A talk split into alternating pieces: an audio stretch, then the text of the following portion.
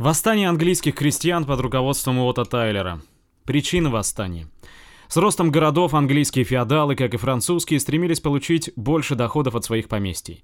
Крупные землевладельцы стали чаще выгонять крепостных на барщину.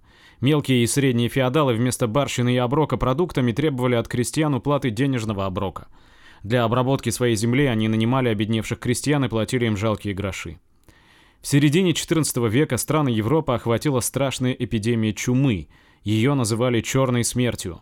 В Англии черная смерть произвела огромное опустошение. В стране вымерла третья часть населения. Цены на продукты выросли, и бедняки требовали увеличить плату за работу. В угоду феодалам и городским богачам парламент издал законы, угрожавшие тяжелыми наказаниями тем беднякам, которые отказывались работать за низкую плату. Нарушители этих законов били плетьми, бросали в тюрьмы, клеймили раскаленным железом. Для продолжения войны с Францией королю требовались деньги, и трудящимся Англии приходилось платить все новые налоги. Хронист писал, что сборщики налогов чинили народу многие утеснения и обиды. Усиление феодального гнета, жестокие законы и рост налогов вызвали возмущение в народе. В Англии появились народные проповедники. В своих речах, обращенных к крестьянам и городским беднякам, они резко осуждали продажность королевских судей, жадность епископов, жестокость феодалов.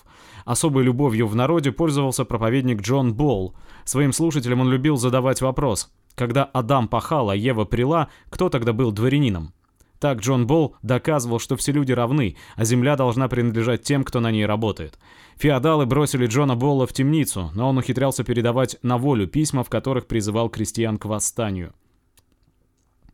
Начало восстания. В мае 1381 года крестьяне нескольких деревень, расположенных к северу от Лондона, прогнали сборщиков налогов и расправились с королевскими чиновниками. Это послужило сигналом к восстанию. В течение нескольких дней оно охватило большую часть страны. Вооружаясь топорами, вилами и луками, восставшие объединялись в отряды и громили поместья и монастыри. С особым ожесточением крестьяне уничтожали документы, в которых были записаны их повинности, а также списки плательщиков налогов. Восставшие освободили из тюрьмы Джона Болла, и он стал одним из руководителей восстания. Военным предводителем крестьян был сельский ремесленник Уотт Тайлер. Это был умный и мужественный человек. Он участвовал в Столетней войне и поэтому знал военное дело. Уотт Тайлер старался ввести в своих отрядах дисциплину и боевой порядок. Из двух ближайших к Лондону графств восставшие двинулись к столице. Они хотели наказать дурных королевских советников и добиться от короля выполнения своих требований. Бедняки Лондона открыли перед восставшими городские ворота, и крестьяне беспрепятственно вступили в столицу. Они громили дворцы ненавистных советников короля и здания судов, убивали королевских судей и чиновников. Лондонская беднота поджигала дома богатых купцов. Дорогие вещи повстанцы жгли, топили в реке, разбивали. Одного человека, пытавшегося спрятать кусок серебряного блюда, крестьяне бросили в огонь. При этом они говорили «Мы поборники правды и справедливости, а не воры и разбойники». Король со своими советниками укрылся в хорошо укрепленном замке Тауэр. Восставшие осадили крепость и угрожали перебить всех, кто в ней находился. Перепуганный король вынужден был согласиться на встречу с крестьянами. Во время переговоров с королем крестьяне торжественно вручили ему свои требования. В них говорилось, ни один человек не должен быть больше крепостным, а за землю надлежит вносить небольшую плату. Восставшие требовали отменить барщину, так как никто не должен никому служить иначе, как по своей воле. Король обещал выполнить требования крестьян и простить всех участников восстания. Многие крестьяне поверили его лживым заверениям и ушли из Лондона, но наиболее решительные повстанцы во главе с Уоттом Тайлером остались в городе. Они добились новой встречи с королем и предъявили ему дополнительные требования – возвратить общинам отнятые у них феодалами выгоны и леса,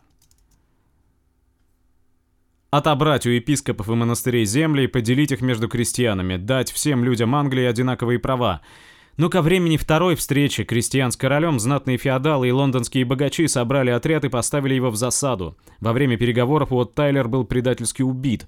Оставшись без предводителя, крестьяне растерялись. На помощь королю прискакал отряд рыцарей и богатых горожан. Советники короля уговорили восставших уйти из города, пообещав выполнить их требования. После ухода крестьян король созвал рыцарей со всей Англии. Вместе с наемниками они устремились вслед за отрядами восставших и по частям их разгромили. Король вероломно отказался от своих обещаний.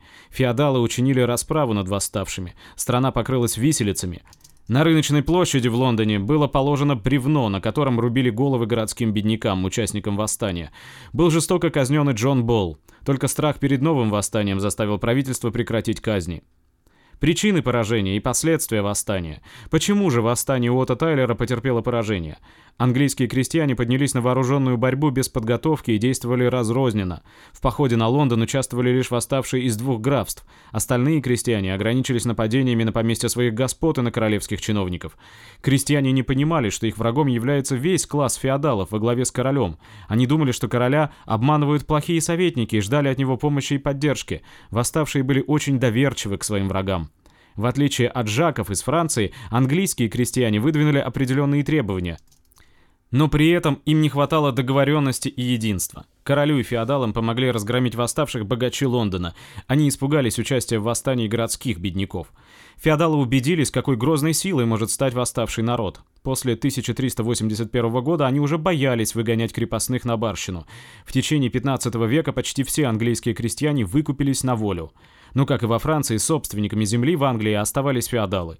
За пользование наделами лично свободные крестьяне вносили феодалам плату. Усиление королевской власти в Англии в конце 15 века. Выкупившиеся на волю крестьяне вносили владельцам поместья точно установленные платежи за свои участки. Этих денег крупным феодалам не хватало, чтобы строить новые замки, соперничать между собой в великолепии одежды, украшений и оружия. После окончания Столетней войны крупные феодалы, командовавшие английскими войсками, возвратились на родину. Они не распускали свои отряды из наемников и вассалов и с их помощью начали в Англии междуусобные войны. При королевском дворе между знатными феодалами шла острая борьба за власть. Через два года после окончания Столетней войны в Англии началась война внутри государства. Феодалы разделились на две враждующие группы, каждая поддерживала одну из знатных семей, которые боролись между собой за престол. Так как в гербе одной семьи была изображена алая роза, а в гербе другой белая, эта война получила название «Войны алой и белой роз». Феодалы переходили из одной группы в другую в зависимости от того, кто брал верх. В народе говорили, что многие сеньоры ложились спать сторонниками алой розы, а просыпались приверженцами белой. Война длилась 30 лет и отличалась большим ожесточением. Родственники погибших мстили семьям своих врагов, убивая даже детей. Банды феодалов дикими расправами наводили ужас на жителей городов и деревень. Война прекратилась, когда почти все знатные феодалы истребили друг друга. В последнем сражении с обеих сторон участвовали лишь жалкие кучки людей. Победителем вышел отдаленный родственник одной из боровшихся семей Генрих VII Тюдор. С него началось в Англии правление династии Тюдоров – 1485 год. Война Рос подорвала господство крупных феодалов в Англии. Нового короля поддерживали средние и мелкие феодалы и богатые горожане. Только сильная королевская власть могла положить конец своеволию знати. Генрих VII, правивший с 1485 по 1509 год, Приказал знатным феодалам распустить многочисленные отряды. С помощью пушек он разрушил замки тех феодалов, которые пытались возобновить междоусобицу. Некоторых из них король казнил, а их земли присоединил к своим владениям. В отличие от Франции, где генеральные штаты с конца 15 века почти не созывались, в Англии король продолжал собирать парламент. После гибели большинства крупных феодалов Генрих VII ввел в палату лордов людей, которые пользовались его доверием. Рыцари и горожане, заседавшие в палате общин, беспрекословно утверждали законы, предложенные королем. Палата общин разрешала королю сбор новых налогов, за счет которых пополнялась казна. К концу 15 века королевская власть в Англии еще более усилилась. Какое же значение имело образование в Европе централизованных государств? К концу 15 века централизованные государства образовались не только во Франции и в Англии, но и в некоторых других странах Европы. Мы знаем, что в 8 веке Пиренейский полуостров был завоеван арабами. В течение многих столетий местное население вело упорную борьбу против завоевателей, постепенно оттесняя их на юг. В ходе этого отвоевания, по-испански «реконкисты», на Пиренейском полуострове образовалось несколько независимых государств – с 13 века существует Португальское королевство. В конце 15 века другие государства объединились в Испанское королевство. Арабы были окончательно изгнаны с полуострова. Испания стала централизованным государством с сильной королевской властью. В конце 15 века в основном завершилось объединение русских земель вокруг Москвы в единое централизованное русское государство – Централизованные государства были более сильными, чем раздробленные. Они успешно защищали себя от внешних врагов. В объединенной стране создавались благоприятные условия для развития хозяйства. Сильная королевская власть обеспечивала порядок. Затихали междоусобные войны, прекращались грабежи на дорогах. В централизованном государстве более успешно развивалась культура, складывался единый язык. Но не во всех странах в 15 веке образовались централизованные государства. Например, раздробленной оставалась Италия. Богатая, но раздираемая внутренними войнами, страна стала лакомым куском для более сильных соседей. Чужеземные нашествия разоряли Италию, подрывали ее хозяйство. Не объединилась в единое государство и Германия.